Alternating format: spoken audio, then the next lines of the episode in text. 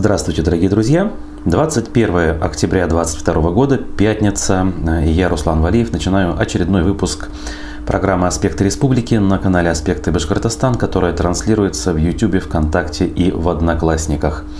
Поэтому вас, наш ключевой костяк зрителей, э, тех особенно, кто ставит лайки и э, пишет комментарии, я горячо приветствую. Призываю э, также вести себя сегодня, постараться участвовать активнее, особенно если у нас все в порядке будет с качеством связи. А тех, кто этого не делает, все-таки призываю к этому. Времена непростые, обратная связь – это очень важная вещь, которая подстегивает, поддерживает э, и дает э, моральные силы, в том числе для того, чтобы продолжать, несмотря ни на что, наш э, проект и, более того, развивать его. А, как я уже сказал, наши трансляции идут. Я вижу, пока все в порядке с качеством. А, поэтому надеемся, что э, все наши э, события, исходя из публикации республиканской прессы, мы сегодня обсудим без э, сбоев во всех деталях, как того требуют законы нашего жанра. А, так, ВКонтакте и Одноклассники, да, тоже работают, поэтому все у нас на своих местах. А, могу сказать, что вчера, например, у нас в эфире была вновь программа «Футбольный клуб» э, с Ксенией Малковой на фоне тех событий, что происходит вокруг ФК Уфа который мы э, всю эту неделю обсуждали. Мне кажется, это очень важная передача не только для тех, кто э, является, э, скажем так, ключевыми и ярыми болельщиками футбольного клуба, а вообще для неравнодушных граждан нашей республики и города. Это очень важная вещь. А сегодня в аспектах мнений в 15 часов мы ждем э, политолога, бывшего ректора э, Башкирской академии госслужбы и управления Сергея Лаврентьева. Следите за анонсами и присылайте свои вопросы. В общем, более-менее все на своих местах, поэтому я предлагаю перейти к обзору прессы. Итак, Начнем мы сегодня с публикации Медиакор сети. Радий Хабиров объяснил, что изменится в Башкирии после введения режима базовой готовности. Поясню. Значит, 19 октября президент Владимир Путин ввел военное положение в четырех субъектах Федерации. Как говорится, военное положение есть, а войны нет – а также он ввел режим повышенной готовности в Центральном и Южном федеральных округах. Однако изменения коснулись и Башкирии. В республике, как и в большинстве других регионов э, России, ввели режим базовой готовности, в связи с чем был создан новый оперштаб. Как мы уже не раз говорили, даешь как можно больше оперштабов, как говорится, красивых и разных. Значит, первое заседание оперштаба состоялось вчера, 20 октября. А, руководитель региона при этом обозначил его основную задачу – обеспечить надежную работу предприятий, организаций, в целом экономики и социальной сферы республики. На сайте главы заседания оперштаба эм, значит, э, сообщено, что говорили там также о том, как сохранить в Башкирии устойчивое функционирование экономики – также в ходе заседания от главы республики поступила директива, адресованная правительству и муниципалитетам, уделять особое внимание оказанию адресной помощи семьям мобилизованных граждан. Как будто бы э, за все э, хорошее против всего плохого. Учитывая, что никаких, казалось бы, изменений не происходит, просто нужно все обеспечить. А в обычной жизни разве не нужно э, все обеспечить, чтобы это все работало э, на уровне базовых функций органов госвласти. Для этого у нас есть э, коллегиальный орган в виде правительства, куда входят отдельные министерства, ведомства. У каждого из них есть свои задачи, они их должны выполнять в режиме нон-стоп, без всяких особых режимов и э, создания дополнительных оперативных штабов. Я уж не буду сейчас отдельно рассуждать по поводу того, что же такое режим базовой готовности, повышенной готовности. Все прекрасно помнят, что этот режим именно даже не базовой, а повышенной готовности у нас в республике долгое время функционировал в период пандемии коронавируса. И штабы там э, собирались. И хотя бы как-то было понятно, какие именно вопросы этот штаб э, должен решать. То есть коллегиально можно было обсуждать, а какие меры ограничения вводить, какие не вводить, а как обеспечивать деятельность э, медиков, чтобы там не было коллапса, чтобы медицина не захлебнулась, развертывание коек-мест, обеспечение там, ИВЛами, лекарствами и так далее. Но в данном случае какие, казалось бы, угрозы могут э, значит, оказаться на э, территории республики, остается пока загадкой. Доброго утречка нам желает Артур. Риторические вопросы задаешь, Руслан, пишет нам Вадим. Да, именно так мы и поступаем чаще всего э, для того, чтобы обозначить, какие именно вопросы нам, лично мне, кажутся на сегодняшний день ключевыми.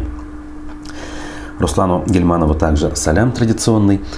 Ну а мы дальше двигаемся к публикации медиакурсити очередной.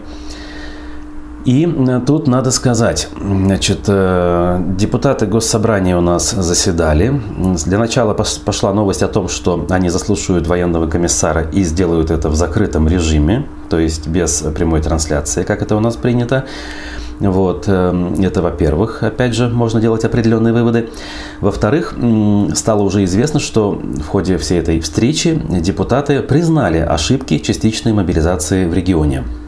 Э, спикер э, Константин Толкачев прокомментировал выступление военкома и объяснил, почему доклад был заслушан в закрытом режиме. Значит, э, в условиях проведения СВО на Украине оглашение вопросов, связанных с ее проведением, это информация, которую враг может использовать в своих целях.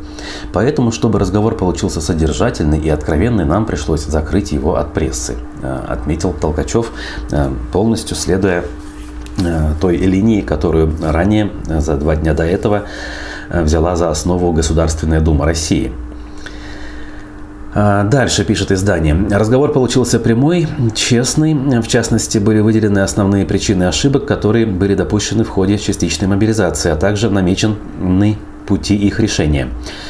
Отмечается, что в ближайшее время Госсобрание направит в Министерство обороны России обращение, касающееся материально-технической, кадровой и финансовой поддержки военкоматов на местах. Вот так вот свои 5 копеек решили наши депутаты внести в это общее дело. И там же стало известно, что на Башкирии осталось отправить э, в места боевого слаживания всего лишь 20-30 резервистов. Э, по словам военкома Михаила Блажевича, врачебная комиссия военкомате республики имела доступ к региональной информационно-аналитической медицинской системе «Промед», и врачи могли отследить, какие хронические заболевания имеют лица, получившие повестки.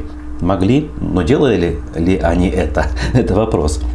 Блажевич также рассказал, что денежные довольствия за сентябрь и октябрь мобилизованным начали выплачивать. Все решения уже приняты. Видимо, речь про те 1800 рублей, э, о которых сообщили семьи мобилизованных. В общем, при этом э, вот публикация на нашем сайте аспектов напоминает, что президент Путин буквально тоже накануне заявил, что денежное довольствие мобилизованных россиян должно составлять не менее 195 тысяч рублей в месяц, в том числе и в период подготовки к участию в спецоперации. То есть во сколько раз? Э, в 100 раз получается больше, да, чем э, фактически начали выплачивать. Поглядим как это все будет э, в итоге приводиться в должный вид. А, Уфа-1 э, интересную вещь публикуют. Спасатели рассказали, где будут прятать людей, если на Уфу скинут бомбы. Да, вот э, таком будничном, знаете ли, тоном я читаю такие новости, и при этом все-таки волосы, которых почти нет, встают дыбом поскольку еще недавно представить себе такие публикации было просто невозможно. Управление гражданской защиты населения рассказало, где будут прятать людей, значит, если на Уфу нападут. Как пояснили специалисты, основным способом защиты является эвакуация населения в безопасные районы. Это, видимо, надо в сельские районы выехать по, э, там, сколько, по, по трем мостам, да, учитывая, что Уфа находится на полуострове и даже в обычные э, вечера или там пятничные вечера пробка на несколько часов растягивается. Интересно, как должны, видимо, вплавь, а может быть вот скоро зима, по льду люди будут покидать город э, и переселяться в безопасные районы. Э, до проведения эвакуации люди будут прятаться в подвалах жилых домов, подземных парковках и других заглубленных сооружениях. Места укрытий жителям будут доводиться жилищно эксплуатацию как тут написано, жилищно эксплуатируемыми организациями эксплуатационными, наверное, все-таки. Работы по дооборудованию данных помещений под укрытие будут проводиться в ходе приведения гражданской обороны в готовность. В случае необходимости к этим работам могут быть привлечены жители города. Количество подвальных и других заглубленных помещений позволит укрыть все население города, посчитали в ведомстве.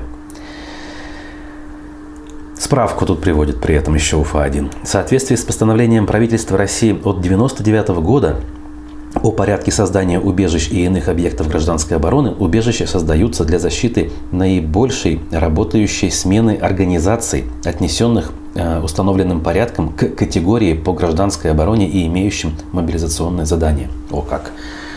Как хочешь, так и понимай. В общем, все будет хорошо, утверждает Управление гражданской защиты при Уфимской администрации. Бояться, друзья, ничего не нужно. Так, Артур тут спрашивает, Азат солдат уже на фронте? Не уточняя, конечно, какого Азата он имеет в виду, но у меня таких данных нет, если мы правильно друг друга понимаем. Значит, в продолжении темы. Башкирия закупила экипировку для мобилизованных на 53 миллиона 600 тысяч рублей. Служба обеспечения мероприятий гражданской защиты заключила с чешминской компанией «Эксперт» 12 госконтрактов на поставку экипировки для мобилизованных на указанную сумму сообщает коммерсант со ссылкой на РБК. Закупки проводились у единственного поставщика, финансируются за счет субсидий из регионального бюджета. Всего служба закупила 6800 пар резиновых сапог и шапок, 20 600 трусов и строительных перчаток, около 16 тысяч маек, 26 тысяч пар носков, 8,5 тысяч комплектов термобелья, 5100 дождевиков, какие-то разные да, количества почему-то. Видимо, кому-то что-то достается, кому-то нет. Также будут поставлены 4,5 тысячи штук противоосколочных очков, 2300 медицинских комплектов. Ну, это, видимо, самым каким-то элитным э, подразделением только положено опять же, почему пояснений не дают вот э, в данной ситуации те, кто за это отвечают? Ведь у людей возникают вопросы, э, а что за количество, откуда оно берется, не с потолка ли? Вот так вот. Регион на собственные деньги э, вынужден обеспечивать необходимым инвентарем мобилизованных армии Российской Федерации. Вопрос. Почему бюджет Российской Федерации – куда уходит львиная доля поступлений из той же Башкирии, не может обеспечить граждан Башкирии и Российской Федерации всем необходимым, а республика должна дополнительно изыскивать эти средства. Я уже молчу про средства, которые изыскивают значит, отдельно взятые муниципалитеты, э, школы, в конце концов, начинают проводить какие-то э, мероприятия по продаже детских поделок и отправляют эти деньги, э, опять же, в помощь мобилизованным когда вторая армия мира должна вроде как все-таки сама справляться с этим. Тем временем, поскольку у нас Курултай провел свое заседание, там не только тема мобилизации обсуждалась, а также э, упразднение Конституционного суда и создание на его месте Конституционного совета там обсудили. И, кстати, на фоне этого произошло аналогичное в соседнем Татарстане, где также местное Заксобрание утвердило ликвидацию Конституционного суда. Но в зале нашелся депутат, который выкрикнул с места, что, в общем-то, вопрос такой же риторический он задал, да, как я. Кому помешал Конституционный суд Татарстана, э, воскликнул он. Тем временем у нас законопроект о создании так называемого Конституционного совета представила полномочный представитель главы Башкирии в парламенте Альбина Воробьева. Новый орган учреждается взамен упраздненного суда, сообщила она. При этом поправки в Конституцию Башкирии предусматривают его создание Совета, то есть для конституционного контроля и толкования основного закона. В ходе обсуждения от фракции ЛДПР выступил депутат Вячеслав Рябов. Он выразил сомнение в необходимости создания нового органа и спросил, сколько на него надо будет тратить. Вот тут любопытный момент. На Конституционный суд республики из нескольких человек тратили по 36 миллионов рублей в год. При этом э, у нас бывали годы, когда в течение всего года ни одного решения от этого суда э, не, не было известно, как минимум, и не публиковались. То есть мы делаем вывод, что по, по большому счету функционала у этого суда никакого не было. При этом Воробьева, значит, уверила, что расходы сократятся минимум в два раза поскольку Совет, в отличие от суда, будет обслуживаться секретариатом Госсобрания. Если в два раза, получается, он будет стоить 18 миллионов для налогоплательщиков Башкирии. И возникает вопрос, опять-таки, а какой смысл? Я, конечно, согласен с тем же юристом Айдаром Мулануровым, который э, подчеркивает символическое значение наличия такого атрибута некой государственности. Но с учетом отсутствия Э, какого-либо практического смысла, все-таки вопрос затрат э, здесь, наверное, тоже имеет значение. Когда уже мы де-факто давно лишились любых э, признаков наличия федерализма, сохранять даже вот эти вот формальные символические признаки, наверное, тоже смысла нет. Лучше уж признать случившееся и думать, как быть с этим дальше. Так, Дальше. Э, Роскачество, федеральная структура, следящая за качеством продукции, в очередной раз обратила внимание на республику и нашла в уфимской сметане кишечную палочку и превышение по содержанию дрожжей. Э, речь идет о продукции Уфа Гор Молзавода, который мы помним, э, раньше он находился на Комсомольской 2, где теперь жилой комплекс – Фестиваль, по-моему, называется. А теперь Гормолзавод расположил свои мощности на территории Химпрома.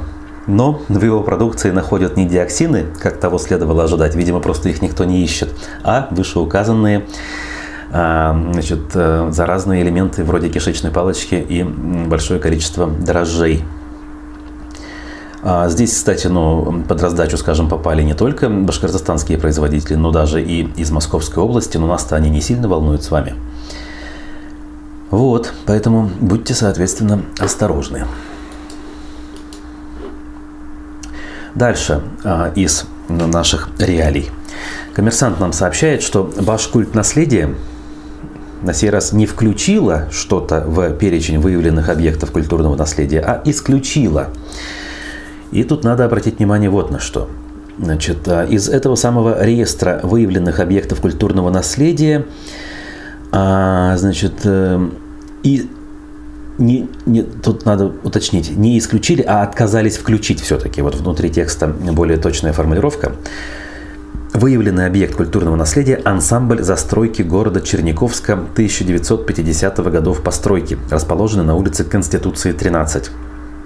Мы помним, что в районе, э, указанном вот э, в этом тексте, неподалеку от э, стадиона «Нефтяник», присутствует действительно некий такой законченный, знаете ли, ансамбль, который был в свое время запроектирован и реализован, но этот ансамбль уже не является оригинальным, поскольку там есть отдельно взятые строения, в том числе высотные. И, соответственно, видимо, понимая, что уже бесполезно что-либо включать в э, перечень объектов культурного наследия, Башкульт наследие, соответственно, привело законодательную базу в соответствии с реалиями. Другим приказом э, во включении в реестр объектов э, культурного наследия отказано еще одному зданию в Черниковке. Это так называемая комплексная застройка по улице Хмельницкого, 54. В Инорсе отказано во включении в реестр комплексу из четырехэтажных жилых домов, это Ферина 6, а в Демском районе двум комплексам малоэтажной и общественной застройки вокруг площади перед зданием администрации района и ДК 1 мая по улице Центральная, 12 и 40. То есть, судя по всему, общественники, занимающиеся э, сохранением, э, скажем так, культурного наследия, обратились с этими просьбами, но чиновники отказали им э, в этом. Теперь можно делать со всеми этими объектами все, что угодно. Далее. Ну, еще немного все-таки о тех последствиях, которые несет нам нынешняя наша жизнь и информационная, соответственно, составляющая этой жизни. Директор фонда «Наши дети» Ольга Власова заявила об уходе из отрасли. Не раз мы с Ольгой общались в эфирах э, еще радиостанции «Эхо Москвы», э, старались как можем поддерживать доброе дело, которым она занималась. И вот, Директор фонда «Наши дети» в соцсети объявила, что покидает пост руководителя организации. Фонд в последнее время занимался социальной адаптацией трудных подростков. Помимо этого, он оказывал помощь больным раком детям, оплачивал перелеты, лечение и операции пишут пруфы. Известно, что в последнее время с начала спецоперации фонд испытывал финансовые трудности. «Я больше не директор фонда «Наши дети». Это цитата. «Хорошая новость в том, что мне удалось не закрыть фонд, а передать его в добрые руки», заявила Власова. В беседе с корреспондентом издания она объяснила причину. «Здесь нет какого-то давления», – отметила она. «Это уход по моим личным причинам». Также она подтвердила, что во всех благотворительных фондах уменьшились пожертвования с начала спецоперации. Если и есть свободные деньги, люди предпочитают их приберечь, потому что неопределенное будущее неизвестно, как сложится жизнь. Пускай деньги останутся, поэтому люди, может, и хотят, но не могут сделать пожертвования, рассказала Власова. Прибавилось своих личных проблем, и деньги нужны для своих нужд больше, чем на пожертвования. Отметила она, и это лишь в очередной раз подтверждает, что в любой непонятной и сложной ситуации в первую очередь страдают самые незащищенные категории граждан, которые в обычной жизни нуждаются в помощи и даже получают ее благодаря деятельности таких э, благородных и добрых людей. Но, как говорится, иллюзорные цели иногда, или даже не иногда, как у нас получается, ставятся выше чем э, ценность человеческой жизни и уж тем более людей, которые э, чем-то ущемлены от природы или э, из-за каких-то трагических событий в ходе их жизни. Так, значит, в Башкирии, возвращаемся к ключевой теме, да, как же иначе, медиакурсеть пишет, что в Башкирии начали Прежде чем перейду, вот прочитаю комментарий Вадима. Значит, скоро будут сносить, пишет он, совершенно э, логичный, делая вывод из того, что я рассказывал про объекты, исключенные из списков э, выявленных объектов культурного наследия. Ну а как же иначе?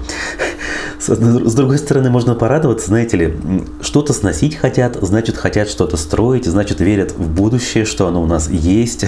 Это же делается не просто так, с целью заработать, но э, оптимизму некоторых наших э, предпринимателей и сограждан одновременно можно только позавидовать, конечно. Так, так вот, э, начали собирать списки мобилизованных многодетных отцов. Отдельная история. Уж сколько сказано на тему того, что отцов, имеющих троих детей, призывать не должны. Уже и там на уровне Госдумы и правительства России об этом сказано. И вот, в муниципалитетах нашей республики просят предоставить данных, данные о детях. Видимо, у них не было этих данных, судя по всему. Да? Какую-то статистику у нас э, любят считать, говорить, что у нас там рождаемость растет или падает, дефицит садов есть или нет, а потом выясняется, что мы не имеем данных, а какие же у нас дети живут в том или ином муниципалитете. Чудны твои дела, Господи, да? В таких ситуациях можно говорить. Информацию запросили например, у жительницы Стерлитамакского района, но э, также и еще у нескольких женщин из разных населенных пунктов республики. Это вот те данные, которые есть у медиакурсети. Собеседница издания сообщила, вызвали в сельсовет со свидетельствами о рождении всех, у кого трое детей. Я тоже сходила, отнесла документы. Женщина предположила, что информацию просят в связи с заявлением спикера э, Володина, о котором я вот выше сказал. В администрации главы республики при этом информацию данную подтвердить не смогли. В компетенцию администрации не входит разъяснение относящихся к ведению военных, комисс... к ведению военных комиссариатов и Минобороны России вопросов, связанных с мобилизацией. Таким образом, ушли от ответа в администрации главы республики. Ну, формально сделали верно, поскольку действительно военкоматы подчиняются Министерству обороны, которое, в свою очередь, подчиняется Верховному главнокомандующему, а никакие региональные власти, даже самые высокого, э, самого Да, все очень хорошо шло, и в какой-то момент э, произошел опять неожиданный сбой, но он произошел буквально уже в концовочке, поэтому э, все-таки я свои извинения приношу. Я думаю, что со следующего раза точно должно быть все хорошо, для этого э, необходимые приготовления сделаны. Вот, э, смотрите сегодня Сергея Лаврентьева в программе «Аспекты мнений» в 15 часов. Вот, а я с вами прощаюсь. Э, зовут меня Руслан Валиев. Хорошего всем дня. Впереди выходные. Проведите их с пользой. Всем пока.